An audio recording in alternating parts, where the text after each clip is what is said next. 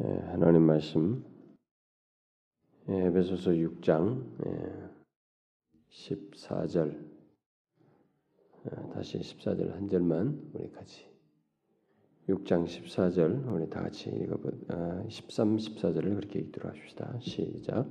그러므로 하나님의 전신갑주를 취하라. 이는 악한 날에 너희가 능히 대적하고 모든 일을 행한 후에 서기 위함이라. 그런즉 서서 진리로 너희 허리띠를 띠고 의의 흉배를 붙이라. 그런즉 서서 진리로 너희 허리띠를 띠라.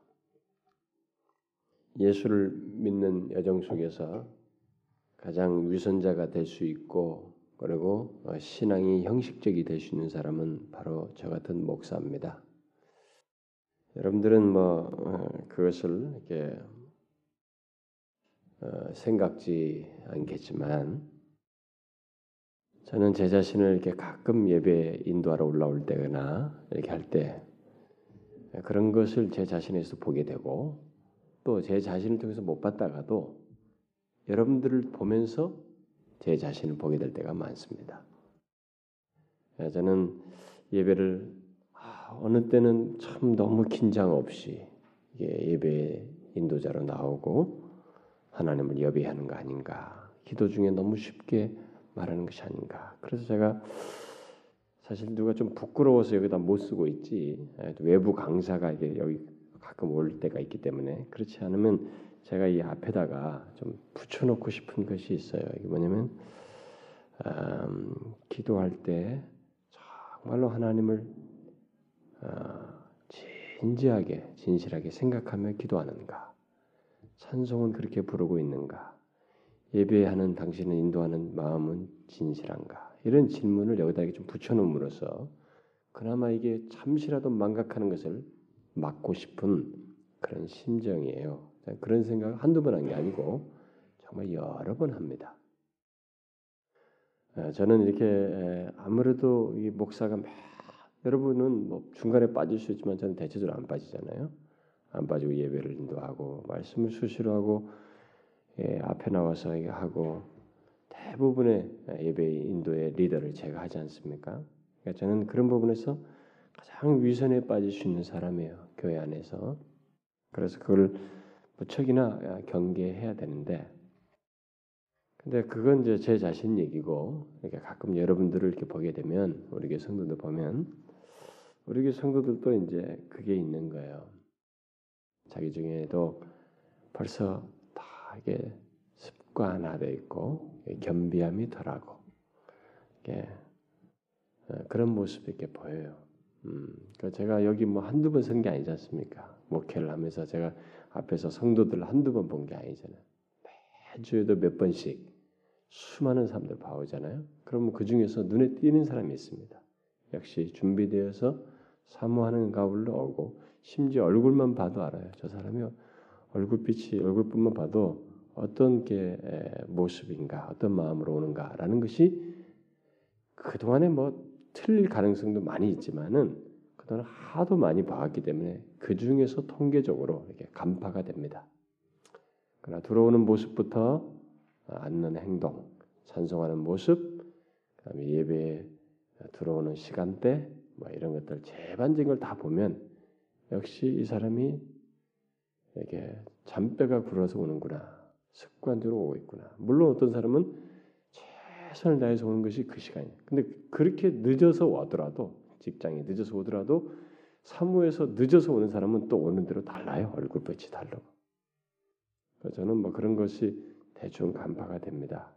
그런데 그런 걸 보면서 제 자신을 봐요. 여러분을 뭐라고 하는 게 아니라 나는 어떤가. 나는 이 자리에 제 그럼 준비된 심정인가? 뭐 이런 걸 저는 보게 됩니다. 그런데 우리 교인들에게 이런 얘기를 제가 많이 하거든요. 근데 우리 교인들이 이제는 잔소리로 들어요. 이게 한 번, 두 번도 좋은 소리지. 잔소리. 제 마음은 잔소리하는 게 아니거든요. 하나님의 계시에 담긴 하나님께 주신 말씀의 심정을 나름대로 이렇게 담아서 말하는 것인데도 이제는 콧방귀를 안 끼는 사람들이 생겼어요. 이게 습관화되어 있어요. 그런 것들은 여러분, 여러분의 선택사항이지만 반드시 고쳐야 돼요. 어쩌다 내가 또 수요일날 이런 얘기를 했습니다. 주일 낮예배였다고 정확한데 주일 낮예배는 방송을 타가지고 뭐 이건 좀 덜 시청합니다. 주일 낮예배는 그리고 더 많은 사람들이 하기 때문에 그런 걸 하면 예배 준비 설교에 김이 빠져요 좀. 그 이 시간에 또 마침 마음에 그런 우러남이 있을 때 하는 게 좋아서 하는 것인데 좀 고쳐야 돼요.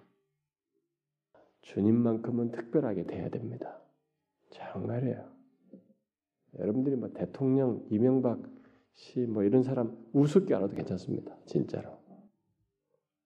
뭐 학교, 직장에 조금 늦게 가도 되고 막 그런 일이 있어 좀 군소리 듣고 좀 거기서 한번 찐밥 먹어도 됩니다. 뭐 그런 거. 그리고 뭐 일에 약간 미스테이크를 범해도 되고요. 남편과 아내와 자식 관계에서 조금 실수도 상관없습니다. 경이 여기도 또 다음에 잘하려 하고 넘어가도 됩니다.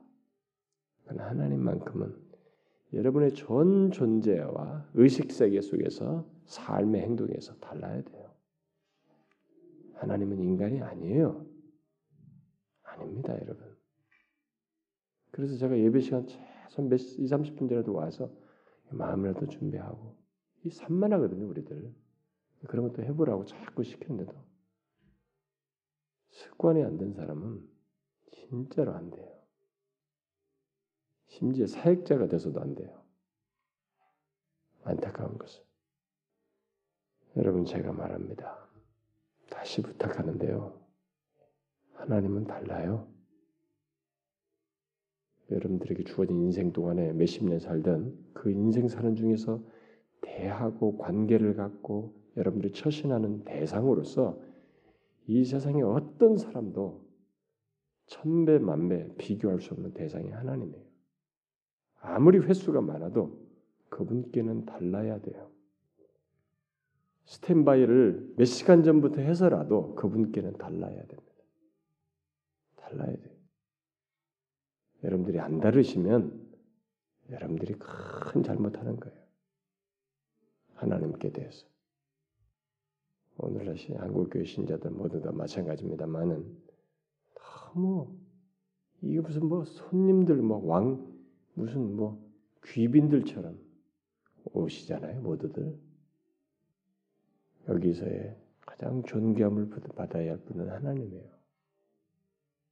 자신들이 왕인 것처럼 그건 반드시 고쳐야 돼요. 고쳐질 때까지 수고해서 고쳐야 됩니다. 부득불한 것을 제외하고는 그리 해야 됩니다, 여러분. 제가 이런 얘기를 또 하고 또 하고 또 하게 되겠죠, 언젠가는. 그러나 들을 사람은 듣겠죠. 제 마음이 여러분들에게 잘 전달되면 좋겠어요. 제발 하나님께는 다르게 대하세요.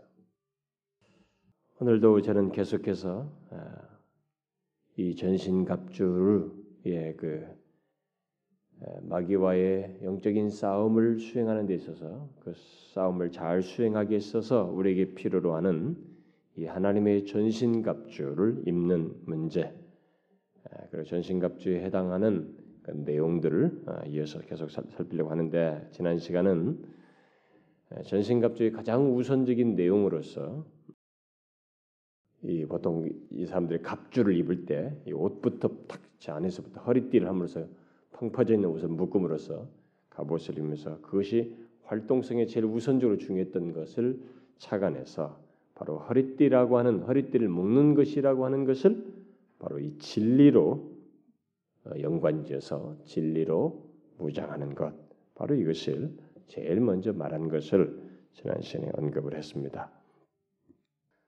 영적 싸움을 수행하기 위해서 우리가 무장해야 할 것으로 제일 먼저 진리띠를 띠는 것으로 말했다는 사실을 우리는 상당히 중요하게 생각해야 된다고 제가 얘기했는데 그것은 진리가 가장 먼저 오지 않으면 영적 싸움 자체를 수행할 수 없고 마귀의 공격에 대해서 방어 자체가 되지 않기 때문에 그렇습니다. 방어 자체가 되지 않기 때문에 그래요. 오늘 이 시간에는 다시 한번 이 문제를 제가 생각하려고 하는데요. 왜냐하면 이 문제가 너무나 중요할 뿐만 아니라 이 기독교의 전체적인 분위기 속에서도 이것이 간과되고 있고 우리 개인에게서도 이것이 간과됨으로 인해서 결국은 마귀의 이런 공격, 영적인 싸움에서 실패하는 일이 있기 때문에 그렇습니다. 옛날부터 계속 그리 해왔지만 지금도 교회 안에 수많은 사람들이 혼란을 겪고 또 온갖 사상과 그 왜곡된 가르침에 미혹되는 것은 진리로 허리를 띠지 않기 때문에 이것을 우선적인 위치에 두고 있지 않기 때문에 이것의 우선성을 모르거나 무시하기 때문에 생겨난다고 말할 수 있습니다. 오늘날 기독교 안으로 들어오는 다양한 사상은 우리를 몹시 혼란케 합니다. 심지어 교회들마다 마치 어떤 것을 진리인 것처럼 수용해서 행사할 뿐만 아니라 아예 진리를 무시하고 왜곡된 사상과 가르침을 기독교 진리인 것처럼 수용하는 일까지 있기 때문에 참 혼란스러워요. 그런데 이런 일들이 다 어떻게 해서 파생되었느냐? 이 바울이 전신갑주를 이기면서 진리로 허리를 띠라고 하는 가장 우선적으로 이렇게 말한 것에 이런 의미와 가치 같은 것이 우리들에게 고려되어 있지 않기 때문에 우리들이 그렇게 생각하지 않고 중요성을 인식하지 않고 그렇게 무장하고 있지 않기 때문에 생겨난 현상이라고 볼 수가 있다는 것입니다. 여러분들은 크게 생각하지 않을지 모르지만 오늘날 기독교 안에는 열심히 무엇을 행하면 그것이 진리야, 진리이냐 아니냐는 것은 그리 중요하지 않은 것처럼 여기거나 심지어, 심지어 진리가 없어도 선한 일을 행할 수 있고 선할 수 있다는 생각이 들어와 있는 것을 보게 돼요. 실제로 그런 식의 생각들을 합니다. 과연 그럴까요? 열심히 행하고 뭔가를 잘하고 남들에게 후덕하고 인심이 좋고 뭔가 이렇게 선한 듯한 행동을 참 많이 행하면 그가 진리냐, 뭐 그가 그리스도인을 진실로 믿느냐 안 믿느냐, 또 진리 그 그렇게 그, 그, 그가 질, 그, 진리의 근거에서 하느냐 아니냐 이런 것을 상관하지 않고 어, 그는 당연히 크리스찬이고 어, 당연히 그는 음, 성경에서 말하는 진리를 행하는 것이라 이렇게 말할 수 있느냐? 뭐 적나라하게 말해서 진리 없이도 선한 일을 행할 수 있는가? 과연 그럴까요? 그건 아닙니다. 그러나 우리들의 현실은 그게 통용돼요. 통용돼서 그게 대세의 지지를 받고 있기 때문에 그런 것을 이렇게 밝힌다든가 이런 것이 사람들에게 힘들어요. 그래서 바울이 디모데에게 디모데후서 이 장에서 그런 얘기를 하지 않습니까? 분별해가지고 이 부활이 지났다고 하면서 이 거짓된 교훈을 가르치면서 사람들 하는 그, 그 얘기를 하면서 잘 분별하니까 결국 그 한 예를 가지고 한 것입니다. 이게 복음에서 이탈하고 진리가 아닌 것으로 사람들을 선호하고 그러나 사람들에게는 호의를 주고 이렇게 막 긍정적이고 이렇게 어떤 활동적인 것을 통해서 영향을 미치는 것에 대해서 그것을 밝혀서 징계를 징계를 해라. 혹 회개할지 모르지 않느냐 이렇게 말한 것입니다. 근데 우리 같은 경우는 많이 그런 걸 징계한다 그러면은 아니 이렇게 선하게 행하고 뭔가 남들에게 유익을 주고 이렇게 열심히 이고 이렇게 하는데 왜 그러느냐? 우리는 다 감정적으로 반응하죠. 그러니까 진리의 이 우선성에 대해서 사람들은 잘 생각지 않습니다. 그래서 저도 이제 사역을 하면서 이게 자꾸 이렇게 하나씩 무너지는 것 중에 하나는 뭐냐면 제가 가지고 있는 나름대로 진리 안에서 옳다고 여기는 것을 이렇게 하는 것을 사람들이 너무 강하다. 어? 또 그것이 너무 이렇게 독선적이다, 너무 일방적이다라고 반응하면서 태도를 보이는 것 때문에 저도 이렇게 자연스럽게 좀 수동적이 된다는 거예요. 좀 좀 무뎌진다 그럴까요? 좀 뒤로 물러나는 듯한 그런 모습이 종종 보여요. 그런데 재밌는 것은 그런 것들을 그렇게 말하면서 자기 주장을 하는 사람들이 저한테 이게 그런 어떤 식으로 주장을 할 때 나름대로 자신들이 옳다고 그게 진리라고 생각 무장해 있다는 것입니다. 근데 무장의 근거가 뭐냐? 진리 근거한 것이 아니라 어? 인간적인 관계 이런 의미 이렇게 했다. 이 사람이 열심히 가능성 있고 뭐가 있다는 자신들이 생각하는 활동성과 이런 열심히 무엇인가 행한다는 것. 그러면 그것이 진리냐 아니냐 해서 그게 중요하지 않다라고 하는 그런 논지가 깔린 가운데서 주장을 한다는 것이. 그러니까 진리가 진리 띠로 우선은 띄어야 되는데 이 문제가 뒤로 가 있다는 것입니다. 그래서 제 말이 안 먹혀요. 때로는. 벌써 제가 지금까지 우리 교사에 가면서 몇 개 말이 안 먹혀 물러난 게 몇 가지가 있습니다. 그 사람이 결국 몇 사람밖에 안 되는 사람들의 견해인데도 불구하고 제가 물러난 것도 있어요. 사실 그냥 하려다 포기한 것도 있습니다. 말하지 않고. 사실 그런 것은 제가 굉장히 확신하고 있는 것이거든요. 이런 것들이 우리 안에도 있는 것입니다. 이게 이제 그렇게 분별하기가 어려워요. 그래서 바울이 왜 전신갑주를 이 사단의 공격이라는 것이 이 우리 큰 무리들 가운데 시대적 정신으로서도 오지만은 한 개인에게도 이렇게 마귀의 괴기 영적인 싸움이 있는데 그 싸움을 이기고 방어할 수 있는 게 뭐냐? 첫째가 바로 진리 어리띠라는 거예요. 근데 우리는 이 순서를 바꿈으로 인해서 어려움을 겪는다는 게 넘어진다는 것입니다. 성경을 보게 되면 그 어디에도 성경이 말하고 있는 진리를 무시한 행동이나 열심 그리고 도덕과 윤리는 선하다고 말하지 않습니다. 근데 그런 논리를 가지고 이제 저한테도 막 말하거든요, 사람들이요. 음. 자신들은 전혀 이렇게 생각지 않겠지만 제가 볼 때는 그래요. 여러분 성경은 그것이 선하기는커녕 오히려 악하다고 말합니다. 왜요? 불신앙적이고 인간의 본성과 그 악이 드러날 것이기 때문에 그렇습니다. 그럼에도 어, 교회들마저 이제 우선 제가 집단적이고 이 대세적인 전체 교회적인 차원에서 먼저 말을 하고 싶은데. 교회들마저 이 진리를 상대화하려고 하고 진리 없이도 선한 행실을 할 수 있다고 주장하며 그것을 구가하는 그런 현실이 오늘날이에요. 좀 더 쉽게 말하면 삶이 신앙보다 더 중요하다라는 이런 식의 논리나 공감, 그런 적용이 우리들에게 만연되어 있다는 것입니다. 어쩌면 그런 현상이 그동안 정통 기독교회가 하나님의 진리를 운운하면서 교리를 강조해 왔지만은 오히려 교회가 뭔가 죽어버리고 삶이 없고 메말라고 어? 자꾸 위선적인 신앙이 노출되고 삶의 적용이 너무 없는 것 같은 모습이 있기 때문에 그것에 대한 반동으로 이런 현상이 드러나고 호소력을 갖고 많은 사람들이 공감을 갖게 됐는지 모르겠어요. 실제로 최근 이십, 삼십 년 사이에 더 길게는 삼, 사십 년 사이에 세계 기독교회와 우리나라는 한 이십, 삼십 년 항상 뒤를 보면 됩니다. 저쪽이 삼, 사십 년이라면 서구가 우리는 한 이십, 삼십 년으로 보면 돼요. 또는 아니면 십 년, 이십 년 이렇게. 근데 세계 기독교와 한국 교회를 보게 되면 이 삶에 대한 강조가 굉장히 두드러지고 그런 모범자들에 대한 게 높은 관심과 강조, 모범으로서 많이 제시되고 그런 전기들도 또 출간도 되고 강조되는 것을 보게 돼요. 아, 이것은 다 이유가 있는 것입니다. 그 아, 그런 예를 들어보면은 음, 제자 훈련 같은 것도 결국 삶의 문제를 특별히 부각시키고 회복하기 위해서 나왔던 프로그램이고 이것이 미국에서 한참 이 몇십 년 전에 있었던 것이 제자 훈련 같은 것이요.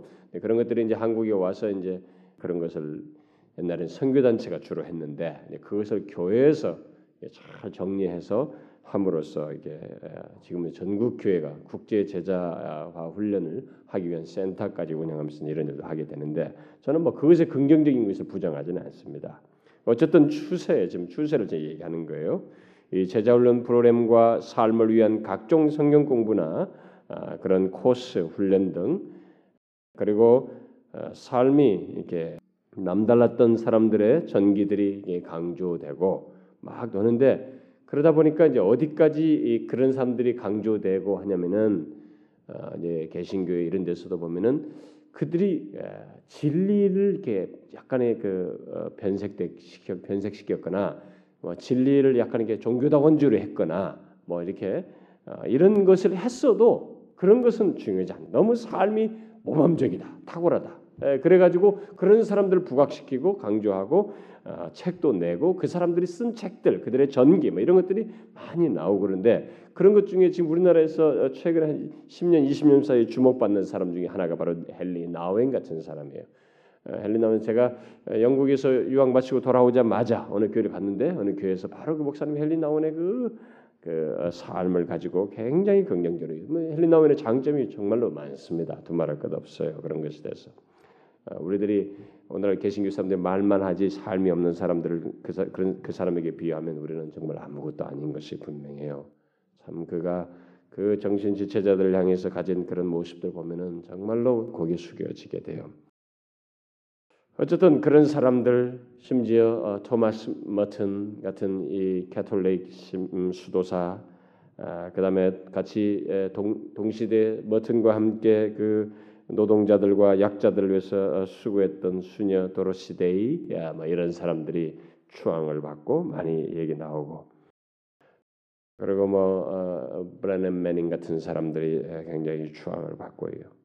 뭐 다 저는 그들에게 다 잘못됐다고 얘기하지 않아요. 어쨌든 이런 시대 속에서 이런 사람들이 주목받고, 삶의 모범자들 이런 사람들이 주목받고 있는 것을 보게 돼요.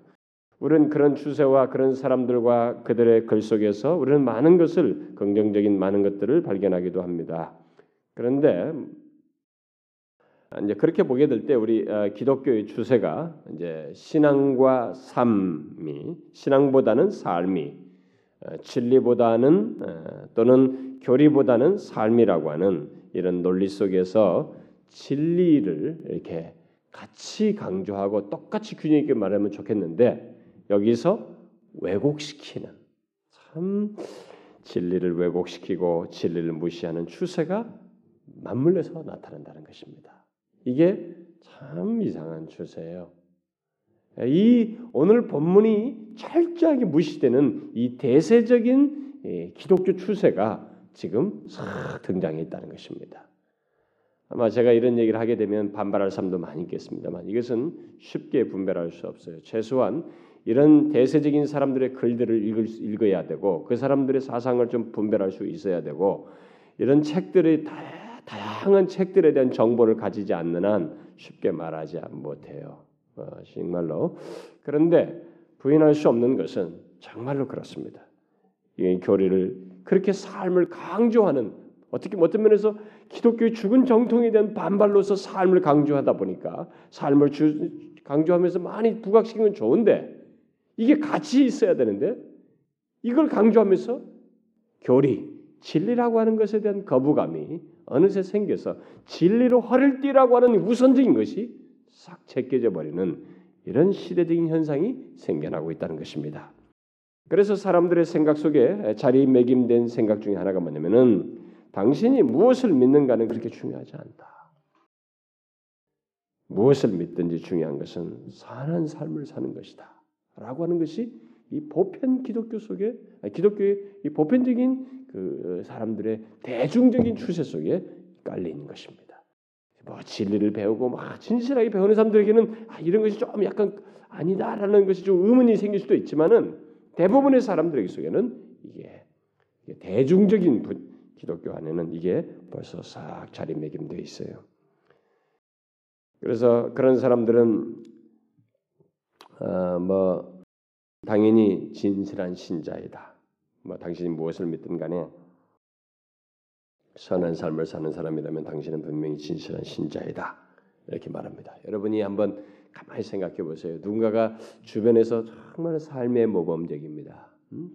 정말 모범적이고 약자들을 돌보고 뭔가 잘 하는데, 근데 당, 그가 무엇을 믿는지는 뭐 그렇게 중요시 여기지 않아요. 그 당사자가. 그런데 삶이 너무 모범적이에요. 내가 볼 때도 너무 고개 숙여지고 기가 꺾일 정도로 이렇게 모범적이에요. 여러분, 그런 사람들에게 당신이 틀렸습니다. 당신은 가장 중요한 걸 놓쳤습니다. 크리스찬이 아닐 수 있습니다. 라는 말을 할 수 있어요? 어려워요, 여러분. 추세상. 오늘날 시대 그렇게 말했다가는 뭐 욕 바가지로 넘는 것입니다. 이 독선주의자 뭐 하면서 난리 나겠죠. 힘듭니다. 그러나 이게 바로 추세예요. 오늘은 그런 사람들을 진실한 신자로 인정하게 됩니다. 진실한 신자로 인정하는 것을 어디에만 기준을 두는 추세로 가고 있냐면 삶이에요. 선한 생활입니다. 이런 것이 있으면 진실한 신자라고 하는 것으로 거의 이퀄 돼버려 있어요. 이제는요. 저는 삶을 무시하는 것이 아닙니다. 예수 믿는다는 거 여러분 후반부나 이 여러분 하나님의 영광 같은 거 보면 뒤에 제가 삶에 대해서 얼마나 강조합니까? 그걸 무시하는 게 아니에요. 우선적인 이 관계가 진리와 함께라는 이것이 깨져버렸다는 것입니다. 반동에 의해서. 또 다른 극단으로 갔다는 것이에요. 우리는 에베소서 사 장 이하에서 이미 그리스도인 된 자들의 삶이 어떠해야 하는지, 특별히 교리와 삶이 분리될 수 없다는 것, 이건 분리된다는 것 자체가 성립되지 않는다는 것을 충분히 살폈습니다. 따라서 모든 그리스도인은 진리에 따른 삶을 갖지 않을 수 없으며 가져야만 해요. 진리 또는 성경의 가르침을 가르침은 있는데 삶이 없다면, 그런 상태에 대해서 우리가 제시할 수 있는 것은 그 없는 삶을 기억하는 것이에요. 진리를 가지고 그 없는 삶을 기억하는 것입니다. 그런데 만일 그것이 없다고 해서, 삶이 없다고 해서 진리를 뒤로 하거나 무시하면서 그저 선한 생활을 하기만 하면 된다, 그런 삶이 있으면 그런 사람은 그리스도인이다, 이렇게 말하는 것은 또 다른 극단으로 가는 것이다. 성경의 핵심에서 또 다른 이탈하는 것이다라는 거예요. 오늘 본문에서 바울이 말한 것처럼 진리로 허리를 띠라는 것이 이 가장 우선적으로 둔 것을 우리가 경시하고 무시하는 것이 된다는 것입니다. 그리스도인에게 있어서 삶은 너무나 중요해요. 그러나 그것은 어디까지나 진리 안에서이며, 순서를 굳이 이것을 말해야 한다면은 그 삶이라고 하는 것은 항상 진리에 따르는 것이야 합니다. 삶이라는 것은 진리에 뒤따르는 것이어야지, 진리 없는 선한 행실이라는 것은 가능치도 않아요. 사실 있어서, 있어서도 안 되지만은 가능치도 않아요. 진리 없는 선한 생활이라는 것은 사실상 선한 생활일 수 없어요. 그것은 우리들끼리의 자기 의를 쌓는 것이지 하나님이 보실 때 선한 행실로 여겨지지 않아요. 성령의 열매로 여기질 않습니다. 진리의 영 안에서의 삶과 행실만이 선한 열매, 성령의 열매라고 말할 수 있는 거예요. 그런데 안타까운 사실은 삶을 강조하며 그것을 근거로 해서 기독교 교회, 기독교의 모습을 비판하는 이 사람들 대부분을 보게 되면 그들은 진리를 경시하고 경시하고 교리라고 하는 말을 굉장히 부정적으로 생각한다는 것입니다. 재미있는 사실 한 가지는 그런 사람들 대부분은 진리를 강조하면 융화가 깨진다, 이런 생각들을 가지고 있어요. 진리를 강조하면 이 뭔가 공동체가, 기독교가 나뉜다, 깨진다, 분열된다, 또 일치를 이룰 수가 없다, 아, 이런 말을 하면서 진리를 기피해요. 은근히 이 교리 같은 것을 굉장히 부정적이고 나쁜 걸로 생각합니다. 그래서 오늘날 기독교 안에 형성된 생, 아, 생각 하나는, 진리는 어떤 것을 한정하지도 않으며 한정시킬 수도 없다. 진리라는 것은 어떤 것을 한정하는 것이 아니다. 진리는 너무나 영광스럽고 복된 것이어서 모두 이렇게 열린 것이다, 이렇게 말하는 것입니다. 이것은 관용을 최고의 미덕으로 여기는 현대사회와 이 종교다원주의적인 시대적 흐름에 너무나 잘 부합되는 생각입니다.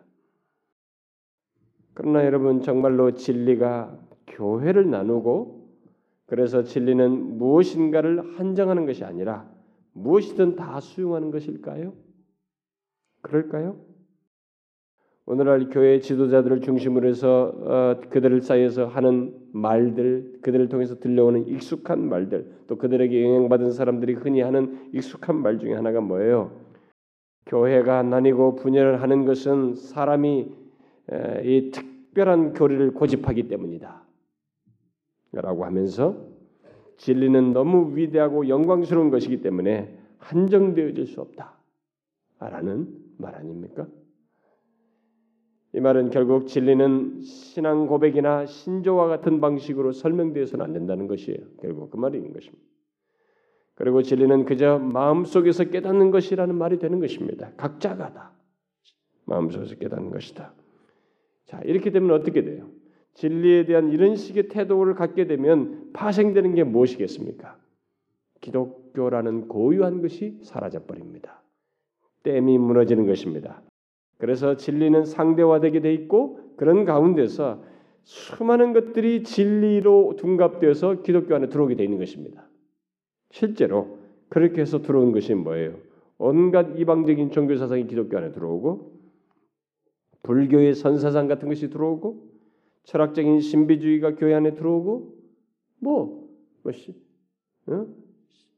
일반적으로 우리가 때로는 수용할 수 없는 어떤 경지의 심리, 논리 같은 것까지도 들어오고, 도대체 어떻게 뭐 수용하기 어려운 것들이 다 들어와 버려요. 뉴에이지 사상까지도 들어오는 이런 일이 들어오게 되지 않아요? 근데 이게 바로 오늘 본문이 무시된 현상이다 이 말입니다. 로이 존스 목사는 이게 이 전신갑주를 강의하다가 음, 이 본문을 강의하다가 어, Ultimate Questions라고 하는 어떤 책을 소개합니다. 이거 우리나라에서 저는 번역된지는 모르 발견 못했습니다. 궁극적인 의문들이라고 하는 어떤 책을 이렇게 그 책을 책에서 어떤 발제한 내용을 이렇게 소개하는데 그게 좀 제가 어, 좀 인용할 필요가 있을 것 같아서 뭐 저는 그 책 읽어보지 않았지만 그가 인용한 것에 근거해서만 제가 좀 그 책 내용을 잠깐 소개하고 싶어요. 로이존스 목사 이렇게 말합니다. 그 책에서 저자는 근본적인 원리들을 다루고 있습니다. 지난날의 고민은 사람들이 그러니까 지난 역사 속에서 사람들의 고민은 사람들이 무엇이 옳고 무엇이 그러냐를 정의하려고 애쓰는 것이었지만 그러나 그것은 불가능한 것이라고 이, 어, 이 사람은 말한다는 것입니다. 어, 그러니까 무엇이 옳은지 이런 것은 이제 규정하는 게 불가능하다. 그렇다면 기독교는 무엇이며 진리란 무엇인가? 그런 그에 대해서 대답을 하는데 어떤 산꼭대기에 오르면 놀라운 경치, 위대한 파노라마를 보게 될 것이라는 말을 들은 어떤 사람으로 묘사를 합니다. 그를 예를 그런 식으로 묘사를 한다는 것이죠. 그래서 하루는 그가 산꼭대기에 오르려고 출발하였고 힘쓰고 애쓰며 땀을 흘리고 바위와 절벽에서 손발이 상처를 입은 후에 마침내 그는 정상에 도달하였습니다. 땀을 흘리며 바위에 긁혀 손발에 상처를 입고 무지내를 쓴 후에 마침내 그는 정상에 도달합니다. 그리고 거기에서 위대한 파노라마를 봅니다. 그러면서 그는 질문합니다. 그가 무엇을 하고 있습니까? 올라간 사람이 무엇을 하고 있느냐는 거예요. 그가 집에 돌아가서 그 본 모든 것에 대해 조목조목 서술하고 정의를 내리고 있습니까? 물론 그는 그렇게 하지 않습니다. 여러분들은 그와 같은 영광스러운 광경을 말로써 형언할 수 없습니다. 할 일이라고는 오직 하나뿐입니다. 즉 오직 감탄만 하면서 거기에 서 있을 뿐인 것입니다. 그는 할 말이 없는 것입니다. 나는 그가 춤추고 노래하는 것을 상상할 수는 있지만 그가 본 것을 서술하며 음미하고 분석하고 정의를 내리고 다른 것과 비교해 본다고는 생각할 수 없습니다. 라고 이 저자는 말하고 있습니다. 그렇게 하는 것은 그것을 망치는 이라고 그는 말합니다. 이렇게 뭐 구체적으로 분석하고 정의를 내리는 것은 망치는 것이다. 오히려 여러분은 꽃과 그 향기를 분석할 수 없습니다. 여러분은 그것을 느끼고 감격할 수는 있으나 그것을 분석할 수는 없습니다. 여러분이 분석하려고 하자마자 그 사물을 상실해 버리는 것입니다. 그것이 진리입니다. 라고 말했다는 거예요. 아니 뭐 이렇게 진리로 여겼다는 것입니다. 이런 비유를 가지고 만약 하나님의 은혜 경험을 설명했다면 어떤 면에서 어떤 하나님의 은혜는 형용할 수가 없다. 뭐 이렇게 마치 무슨 이, 이 분석하기 어렵다. 뭐 이렇게 말할 수 있을런지 모르겠어요. 부분적으로. 그러나 성경은 하나님의 은혜조차도 묘사를 하거든요. 서술을 한단 말이에요. 일단 인간이 가지고 있는 이성과 묘사 가능한 것까지 묘사하는데 이 뭐 은혜도 아니고 기독교와 이 진리에 대해서 이런 식으로 묘사가 불가능한 것으로 말하는 것, 이런 식으로 정의가 불가능한 것으로 말하는 것, 이게 이제 현대적인 논리라는 거예요. 그러면서 그래서 이 같은 논리와 이야기를 들어서 결국 부정적으로 설명하는데 사실 저는 이 이 저 Ultimate Questions라에 나왔다고는 이 책 내 이런 내용은 제가 그동안 여러 책에서 읽었어요. 이런 비슷한 이런 식의 묘사, 이런 식으로 어떤 걸 논리 전개를 하는 것을 참 여러 번 읽었습니다. 그래서 어떤 면에서 상당히 긍정적으로 어, 제가 느꼈던 것 같은데 모두 이렇게 부정적으로 원저가 원출처가 막 이 부정적인 배경을 가지고 있었는지 난 모르겠네요. 자, 어쨌든 여러분 정말로 진리를 정의하는 것이 불가능할까요? 이 사람들처럼 그렇게 상대적인 것일까요? 진리에 대한 현대인들의 생각을 이 사람은 그대로 반영해 준 것인데 정말 그러한가? 이런 현대인들의 진리에 대한 왜곡된 견해와 태도에 대해서 로준수 목사가 다음과 같이 자기 견해를 조금 덧붙입니다. 좀 간단하게 읽어드리면 그런 관점에서 보면 비평한다는 것은 아주 잘못된 일입니다. 그러니까 진리를 가지고 어떻게 말한다는 것 자체가 분명히 그렇다는 거죠. 만약에 여러분의 여러분이 위험을 무릅쓰고 비평을 하는 하든가 또는 어떤 가르침이 틀렸다고 말을 한다면 논쟁하기 좋아하는 사람으로 취급됩니다. 그들은 여러분이 여러분의 정신이 더 이상 기독교적이 아니며 여러분은 편협한 사람이라고 말합니다. 즉 여러분만이 옳다고 주장하고 있다는 것입니다. 여러분은 그렇게 해서는 안 된다는 것이죠. 누가 진리에 대한 정의를 내릴 수 있겠습니까? 한 사람은 그것을 이런 식으로 보고 다른 사람은 저런 식으로 봅니다. 그건 아무렇, 아무렇더라도 좋다는 것입니다. 우리는 모두 같은 일에 대해서 관심을 가지고 있는 것입니다. 그러므로 여러분은 비평을 해서는 안 되며 어떤 가르침에 대해서도 그것이 틀렸다고 말해서는 안 됩니다. 진리는 정의를 내릴 수 없습니다. 예, 그런 논지가 아니냐. 예, 고건법을 써서 얘기를 하는 거죠 지금. 로준수 목사는 반대의 얘기를 이런 식으로 묘사를 하고 있는 것입니다. 결국 진리에 대한 이렇게 현대인의 왜곡된 견해가 있다는 것이에요. 그런데 여러분 이런 견해, 이런 견해가 발전해서 나온 운동과 단체가 무엇인지 압니까? 이 기독교 역사 안에서 이 복음주의 기독교 안에서 나온 그 운동이 뭔지 아십니까? 바로 세계 교회 일치 운동이에요. 우리가 일명 더블유씨씨라고 하는 운동입니다. 이 문제 때문에 이 저기 통합 측과 우리 합동측이 갈라섰죠. 물론 거기는 개인적인 무슨 뭐 그 배경도 있었지만 하여튼 외면상에 그리고 실제적 큰 이슈가 됐던 것이 바로 이것 때문에 이 통합 측과 합동측이 갈려 나갔습니다. 그래서 이 장신대는 그 이름을 그대로 가져가고 이 총신은 그냥 새로 학교를 세우고 이렇게 나뉘게 됐죠. 이게 이제 이게 이제 여기서 그들이 먼저 미국에 가서 영향을 받아온 것이 교수들이 다. 그 영향받은 사람들이 목사들 생겼고 그래서 이렇게 나뉘고 그랬는데 바로 이런 그 견해 속에서 발전한 것이 세계 교회 역사 속에서 나온 운동 중에 하나가 바로 세계 교회 일치 운동이에요. 이것은 모든 교회는 일치해야 한다는 것입니다. 하나가 되어야 된다. 그래서 궁극적으로 카톨릭과 개신교회가 하나가 되어야 된다라는 목표를 가지고 있습니다. 그런데 이번 이번 교황이 개신교회는 참 교회가 아니라고 말함으로써 이 더블유씨씨 리더들을 아주 당황스럽게 만들었죠. 그러니까 진리를 뒤로하고 삶과 관용과 일치만 말하면서 추구해온 자들이 얻은 결론이기도 해요.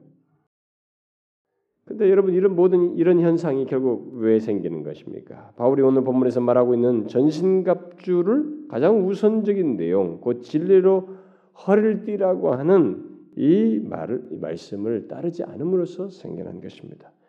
바울은 영적 싸움을 수행하기 위해서 진리 허리띠를 띠는 것을 가장 먼저 말을 했지만 이렇게 강조를 하고 있지만 이것은 인간을 알고 있고 우리를 공격하는 마귀의 궤계를 알기 때문에 우리에게 주신 하나님의 계시적인 말씀이지만 오늘날 추세는 거꾸로요. 진리를 뒤로하고 진리를 상대적으로 말하며 진리가 마치 사람을 나누고 분열하는 것으로 생각을 하면서 진리는 한정할 수 없다. 무엇인가를 한정해서는 안 된다는 주장을 펴면서 이게 경시하는 이런 현상이 생겨났다는 것입니다. 여러분 한번 생각해 보십시오. 정말로 진리가 모든 것을 포용하고 아무것도 한정하지 않는가? 정말 그러한가? 아니죠, 여러분. 성경의 가르침을 보게 되면 성경의 기록 보면 진리는 잘못된 생각을 정죄하고 한정합니다. 하나님의 계시된 말씀은 기록된 이 말씀은 한정해요. 바울의 서신을 보면 우리가 그런 것을 명확하게 보게 됩니다. 바울은 이 복음을 왜곡시키는 사람들에게 그 각 교회들마다 서신을 보낼 때마다 이 복음을 왜곡시키는 자들을 향해서 저주가 있을 것이라는 말을 함을 시작으로 해서 부활이 지나갔다고 말함으로써 진리를 부정하는 자들의 가르침을 디모데후서 이 장 같은 거 보면 독한 창질이라고 말을 하면서 공격합니다. 제안해요. 심지어 바울은 자신을 통해서 전해진 복음을 나의 복음이라고 이렇게 한정합니다. 우리가 이런 말을 보면 야 이거 무슨 복음 하나님의 복음을 갖다가 그리스도의 복음을 나의 복음이라고 말하나 이 너무 교만한 것이 아니냐 바울이. 그리고 이제 학자들 사이에서도 뭐 그것 때문에 바울을 막 공격하는 신학자들도 있었어요. 음? 뭐. 근데 그것은 문맥을 모르는 것입니다. 이, 이 전체 바울의 서신 속에 있는 모든 그 복음의 논지를 이해하지 못해서 하는 것입니다. 그럼 너무 교만해서 한 것도 아니고 편협해서 그런 것도 아닙니다. 바울은 복음을 왜곡시켜서 다른 복음을 말하는 자들이 있었고 자신이 사도로 부름을 받아서 전하는 그 복음, 바로 예수 그리스도의 계시에 따른 그 복음, 예수 그리스도 자신을 전하는 이 복음을 이렇게 상대적으로 여기면서 다른 복음으로 이렇게 섞는 것이 가능치가 않기 때문에 이 복음을 제한하기 위해서 바로 나의 복음이라고 말한 것이에요. 그래서 바울은 디모데에서 바로 그 복음을 충성, 충성된 자들에게 부탁하고 너는 디모데 너는 충성된 자들에게 이 복음을 부탁하고 또 그 충성된 자들은 또 다른 사람들을 가르치게 해서 이 복음의 특별한 것임을 증거하라, 전하게 해라 이렇게 말한 것입니다. 이건 아무에게나 그냥 인간이 만드는 논리와 뒤섞일 수 있는 것이 아니다라는 거예요. 그런데 오늘날은 진리를 뒤로 하고 교례를 무시하면서 무엇을 믿든지 삶만 있으면 된다. 또 하나가 되는 것이 중요하다라고 하면서 이것을 경시하고 있습니다. 저는 국민일보에서 실린 이 글들이 이게 가끔 종교란 기독교라는 게 있잖아요. 그런데 그걸 제가 실린 글들 중에서 교리가 사람들을 나눈다고 하면서 이런 말들이 종종 써요. 누가 이게 뭔 칼럼을 쓰든 뭔가 이렇게 어떤 글들이 누군가의 글들이 실릴 때 교리가 사람을 나눈다고 하면서 그것을 뒤로 하고 이러이러한 삶을 살았다. 이러이렇게 우리가 함께 뭘 해야 된다. 이렇게 하면서 주장하는 글들을 참 많이 봐요. 저는 좋습니다. 후자 얘기. 우리가 함께 해야 됩니다. 이렇게 이렇게 살아야 됩니다. 이런 것은 반드시 강조되고 필요해요. 근데 왜 거기에 교리라고 하는 것을 경시하자는 교리는 아무것도 아니라는 이런 말을 꼭 논지를 넣느냐는 거예요. 왜 그것이 사람을 나눈다고 말하느냐는 거예요. 그것은 진리를 벌써 교리를 상대적인 것으로 여기는 것입니다. 리고런 목사가 한국에 왔을 때 국민일보 기자가 인터한, 인터뷰한 내용이 크게 싫은데 거기에 리고런 목사도 그 얘기를 똑같이 했어요. 교리를 뒤로 하고 아니, 교리 같은 게 그게 아니라 이제는 뭔 삶과 뭔가 우리에게는 제이의 종교개혁이에요. 종교개혁으로서 우리가 삶으로서 뭘 해야 된다. 이게 이 삶의 어떤 개혁이 바로 종교, 제이의 종교개혁이다. 뭐 이런 논지를 한 것이 있었어요. 참 재미난 얘기들이에요. 이게 제가 아까 말한 것처럼 추세예요. 이렇게. 이 진리를 역류하는. 그래서 사단이 어느 시대보다도 이렇게 교회가 많고 성도들이 많고 많은 목사들이 성경을 강의하는데도 어느 시대보다도 상대적으로 부피가 이게 사이즈가 커진 데 반해서 마귀의 공격은 더 왕성해서 교회 안에 정말로 혼란한 것들이 많고 이단들이 많고 이 복잡한 것들이 더 많아졌습니다. 상대적으로. 그래서 오늘날 이 시대만큼 십구 세기, 십팔 세기, 십칠 세기 비교를 보면은 이 시대만큼 기독교가 이렇게 모하고 이렇게 물, 물고 뭐가 섞인 것처럼 섞인 시대가 없어요. 뉴에이지 들어오고 뭐도 뭐 제가 지난 주일날 특강했다시피 온갖 것이 다 들어왔지 않습니까? 왜 그러냐 이게. 벌써 여기 전신갑주의 진리로 띠를 띠는 것이 이것부터 딱 해제해버린 것입니다. 그러니 무방비예요. 이게 가장 먼저예요. 진리가 있어야만이 뭐 이 공격에 대해 마귀의 괴계 영적인 싸움 자체가 가능해지는 것이에요. 그런데 기독교가 스스로 이걸 삶이 중요하다는 이유 아래서 이 교리를 뒤로 해버렸어요. 마이클 호턴이 쓴 책에 보게 되면 마이클 호턴이 더블유씨씨에서 활동하는 어떤 유력한 목사와 이 얘기하는 중에 그렇게 관여의 교리를 이렇게 뒤로 했을 때 해서 생겨 당신들이 그 교회 일치 운동만 하면서 일치 우선적인 것을 두고 교리를 뒤로 했을 때 생겨난 결과가 어땠냐 그러니까 더 혼란스러웠다라는 솔직한 고백을 들었다라는 그런 내용을 기록한 것이 있어요. 그럴 수밖에 없는 거예요. 계속 상대화되니까 더 혼란스러워지고 기독교의 고유한 칼라가 사라져버린 것입니다. 여러분 누구든지 기독교 교리를 믿기 전까지는 진정한 평화를 가질 수 없습니다. 하나님의 기쁨을 소유할 수 없어요. 참된 그리스도인의 생활을 가질 수 없습니다. 일치라는 말을 쓸 수가 없는 거예요. 기독교 진리를 가지고 있지 않으면서 말하는 일치라는 것은 일치가 아니에요. 아닌 것입니다. 우리들이 마치 사회운동하는 것입니다. 그것은 여러분 신약의 서신서와 각종 모든 이 저기 지난 교회 역사 속에 있었던 그 신앙 고백이나 신조들 그런 것들을 여러분들이 잘 보시면 그게 다 뭐예요? 진리가 어떤 것을 제한한다는 것입니다. 분명히 거기에 반대되는 그 견해가 있었단 말이에요. 반발하고 이게 막 진리를 흐트러놓는 것이 있단 말이에요. 뭐 예수 그리스도의 인성을 부인한다든가 신성을 부인하든 또 삼일체를 부인하든 뭔가 이렇게 교리를 무시하면서 진리를 왜곡시키는 견해들이 다 있었는데 왜 이런 신앙 고백과 신조들이 나온 것입니까? 그것을 진리가 한정한 것입니다. 아니다라는 거예요. 그래서 배격한 것입니다. 바울처럼. 진리는 한정하는 거예요. 그래서 바울의 서신서를 보게 되면 거짓된 것들을 밝히기 위해서 바울이 논쟁도 하고 진리를 밝히기 위해서 변증하고 마침내 정죄하지 않습니까? 거짓은. 거짓 교사들을. 심지어 하늘로서 온 천사라도 다른 복음을 전하면 저주를 받을 것이라고 예외가 없다는 얘기를 강력하게 하지 않습니까? 그게 진리의 특성이에요. 그 정도로 진리는 모든 것의 시작이요 처음으로서 변증하고 정죄하며 한정하는 것입니다. 그렇게 함으로써 교회를 지키고 우리 그리스도인들을 보호하는 것이에요. 이렇게 대세적인 차원에서도 이 진리, 오늘 말씀이 무시됨으로써 이런 좋지 않은 현상이, 뒤섞임 현상이 생기는데 이것은 우리 개인에게도 이제 적용해 볼 필요가 있는 것입니다. 우리 개인에게서도.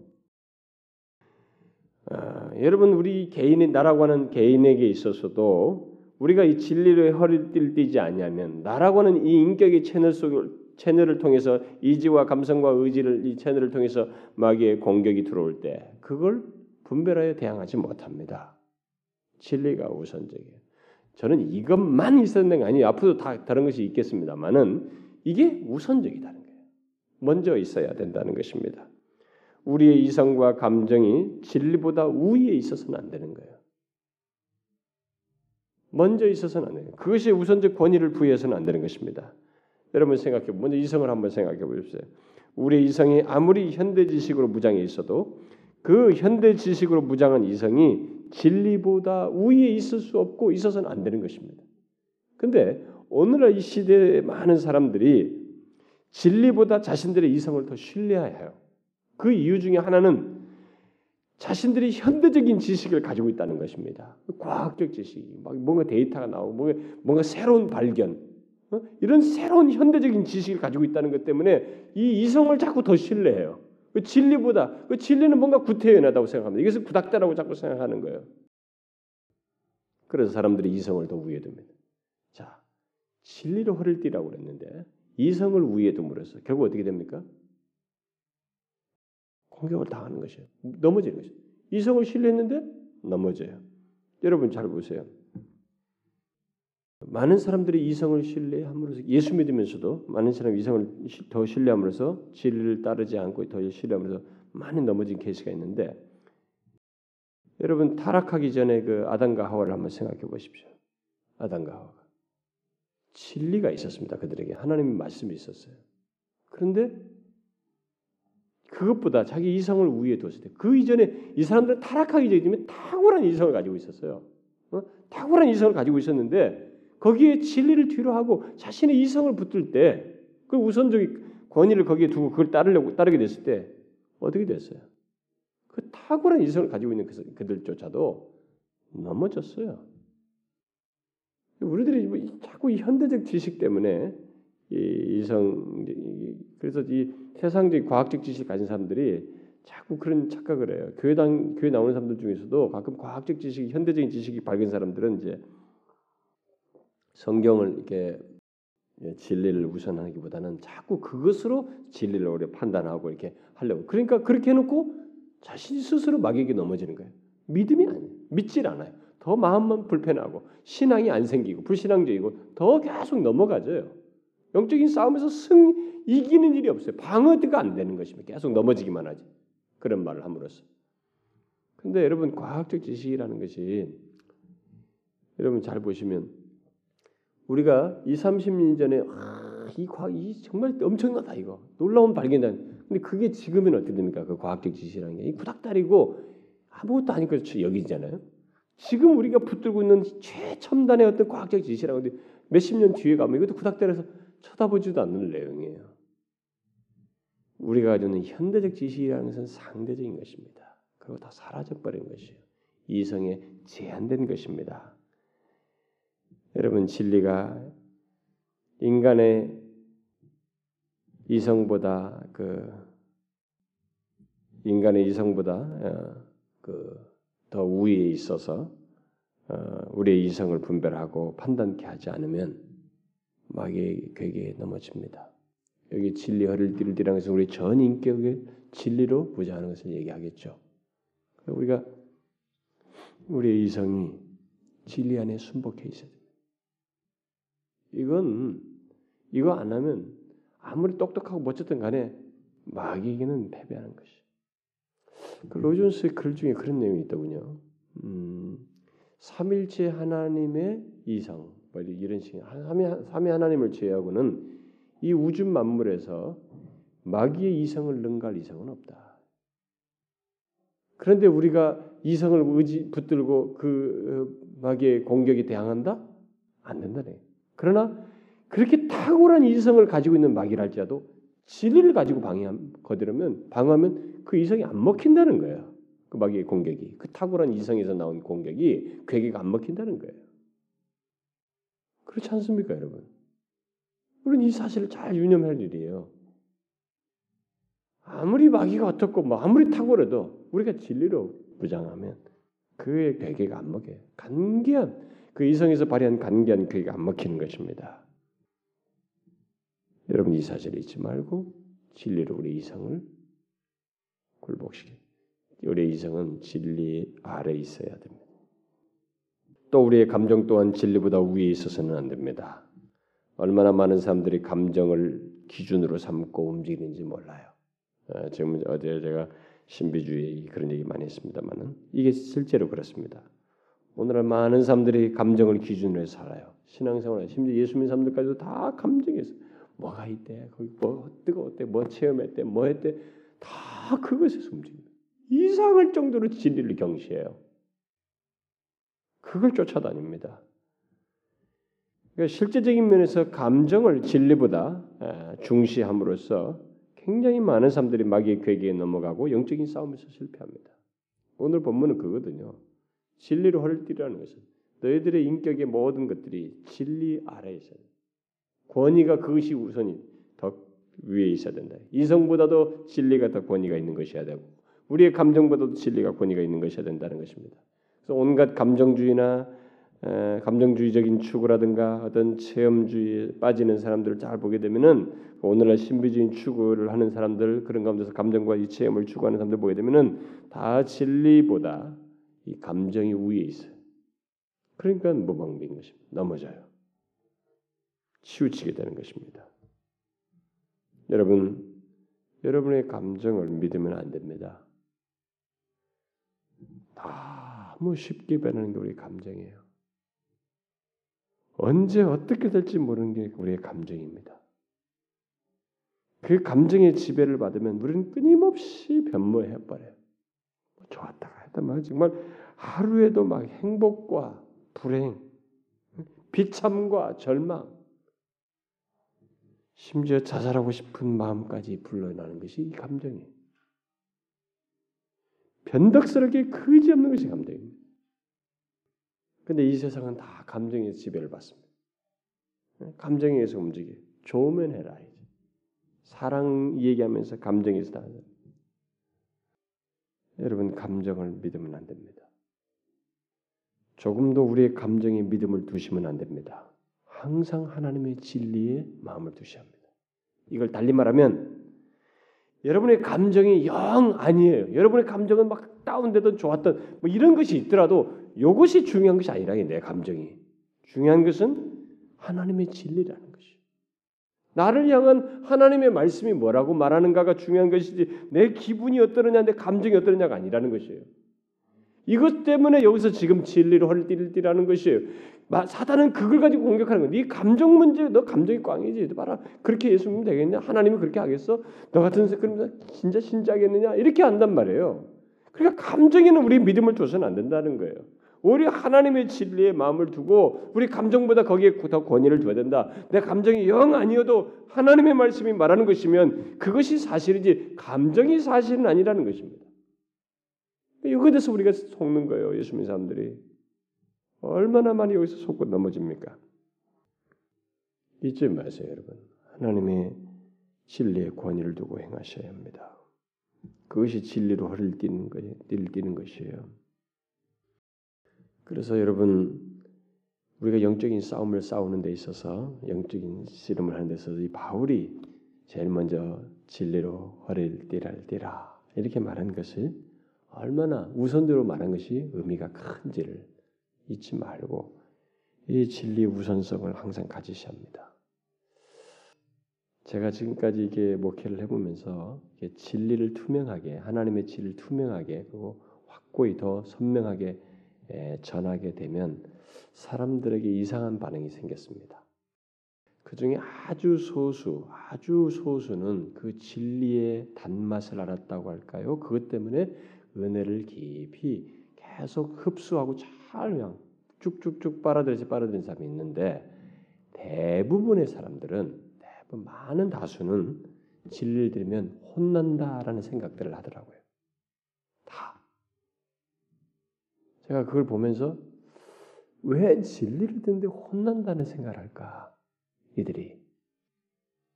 그래서 우리가 우리의 존재와 삶 자체가 이 진리가 전해지면 혼난다고 느낄 만큼 결함들이 우리에게 노출되기 때문에 부득불한 결론이 아닌가라는 생각도 제가 해봤어요. 근데 그것조차도 여러분 감정이 혼나는 게 아니고 진리에 절대적으로 승복하려고 해야 돼요. 그것은 여러분들의 감정이 어떠느냐, 뭐 내가 뭐 들었는데 나를 왜 또 나를 공격하는 이렇게 받아들이는 문제가 아니에요. 그것이 내 자신의 존재와 삶의 유익이요 사단의 공격으로부터 지키는 최초의 무기이기 때문에 그것을 대단히 긍정적으로 받아들여야지, 왜 하나님의 말씀을 듣는데 혼난다 이렇게 생각하느냐 이게. 그러니까 이제 목사들이 다 그걸 기피하는 거예요. 좋은 소리 하고 막 다 재밌는 에피소드 나오고 예언하는 거예요. 사람들에게 좋은 얘기, 긍정적인. 그래서 이걸 기피할 수 있는 건 뭐냐면 사람들에게 활동적으로 하는 거예요. 비전을 제시하고 뭔가로 열심히 하고 봉사하고 거기에 대해서 상의 있고 성과를 인정해주고 뭘 하는 거, 이쪽으로 가버리면 자, 좋습니다. 기분이 너무 띄워주고 막 일에 보람도 느끼고 막 거기다 대고 이렇게 하면 하나님이 또 은혜까지 주시고 복도 주신다고 하니 막 기대감도 너무 끝나지 않고 아뭐 룰룰 날라죠. 근데 진리가 있으면 뭔가 이거 내가 이제 하고 있는데도 이게 결함이 있단 말이지. 그래 이게 이게 좀 이상해요. 근데 여러분, 요렇게 하는 것과 진리를 경시하면서 여러분들이 방비된 상태에서 사단이 여러분들의 이진과 감성을 마음대로 움직이면서 이탈시키는 것 사이 차이는 큽니다, 여러분. 사단이 우리를 갖고 놀면서 파괴시키는 것은 영혼을 무너뜨려요. 그래서 저는 교회를 섬기는 예, 교회를 섬기다가 별신자들 다 보지만은 어떤 사람들은 이게 교회 안에서 이렇게 막 그 예수 믿어서 하나님이 복을 주고 잘 되고 막 그러니까 그렇게 하면 얼마든지 꿈을 꾸시고 뭐 이렇게 뭘 하고, 뭐 또 어떤 사람은 그 여호수아서를 가지고 너희들이 가서 달려서 다 그어와라, 어, 너희 지도 땅에 그어라 하니까 막 큰 비전을 품고 하여튼 모든 걸 다 하나님께 갖고 가면 하나님께서 주실 것이다 막 이런 걸 하니까 막 사람들이 막 다 꿈을 크게 갖는 거야. 하나님이 내 인생의 최고의 뭐가 되게 하시고, 그러면서 뭐 그 최고는 거의 뭐 이 저 미국에서 세계를 제패한 사람들 뭐 이런 사람들을 주로 이제 꿈의 대상으로 두고 막 도전을 하고 막 그래요. 그런데요, 그 사람들이 하나님의 질을 따라서 잘 가는 것 같죠. 네? 막 그런 꿈에 부풀어 사는 게 잘 같죠. 사단에게 갖고 노는 사람들이 대부분이에요. 영적인 싸움에 거의 패배자들입니다. 많이 넘어져요. 왜요? 죄를 죄로 여기지 않습니다. 소위 이 비전과 꿈을 이루기 위해서 죄에 대해서 무너져요. 사단의 목적이 뭔데? 죄짓게 하는 거예요. 그러면 넘어지는 것이죠. 그러면 죄는 어떤 식으로든 우리에게, 크리스찬이라면은 그 사람은 크리스찬 아닌 사람도 마찬가지지만 파괴적인 이 영적인 토양을 우리에게 심령의 결과를 야기시킨단 말이에요. 그런데 하나님이 주신 꿈이라고 목표를 향해서 간다고 갔는데 과정에서 죄, 타협, 뭐 할 것 없이 다 해버리는 거예요. 영적인 진리가 없어요. 진리가 아닌 다른 것으로 다 가다 보니까 무방비 상태예요. 다 넘어져 버려요. 여러분, 활동, 삶, 소위 뭐 비전이든 계획이든 목표든 뭐든 다 진리가 먼저 와야 돼요. 이게 안 오고 이것을 하면은 대부분이 마귀에게 그냥 넘어가요. 그래서 여기 진리 헐띠를 들어 제일 먼저 말한 거죠. 이게 없으면 넘어지는 거예요. 방어할 수가 없는 것입니다. 그래서 여러분이 하나님의 진리를 듣고 하나님의 진리를 깨닫고 아는 것을 굉장히 중요시 여겨야 되고 가장 우선적인 수, 그 우선 우선순위를 두고 이렇게 알고자 해야 됩니다. 그 기회를 복으로 아셔야 돼요.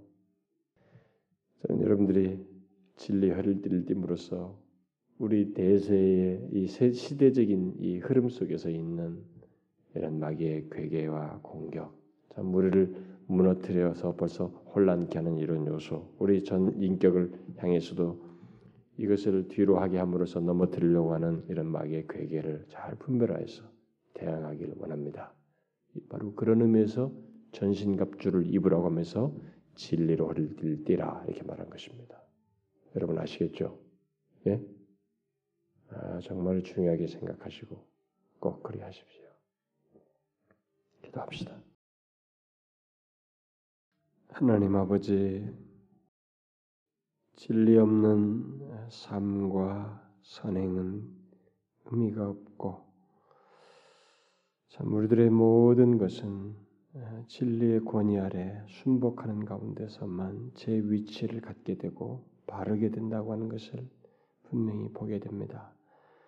그러나 이 세상은 참 인간의 욕구는 오히려 진리를 뒤로 함으로써 자유하려고 합니다. 오히려 그것이 있음으로써 걸림돌이 된다고 생각하고 불편하고 서로 사이에 어렵게 만든다고 자꾸 생각하며 기피합니다.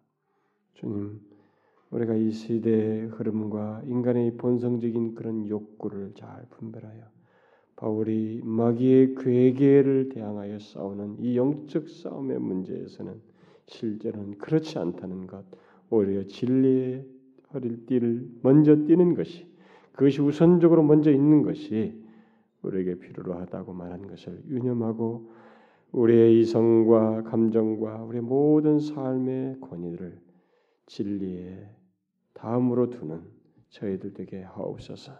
이성을 의지하지 아니하고 감정을 붙들기보다 진리의 모든 것을 비추어 행하는 저희들 되게 하옵소서. 예수 그리스도의 이름으로 기도하옵나이다. 아멘.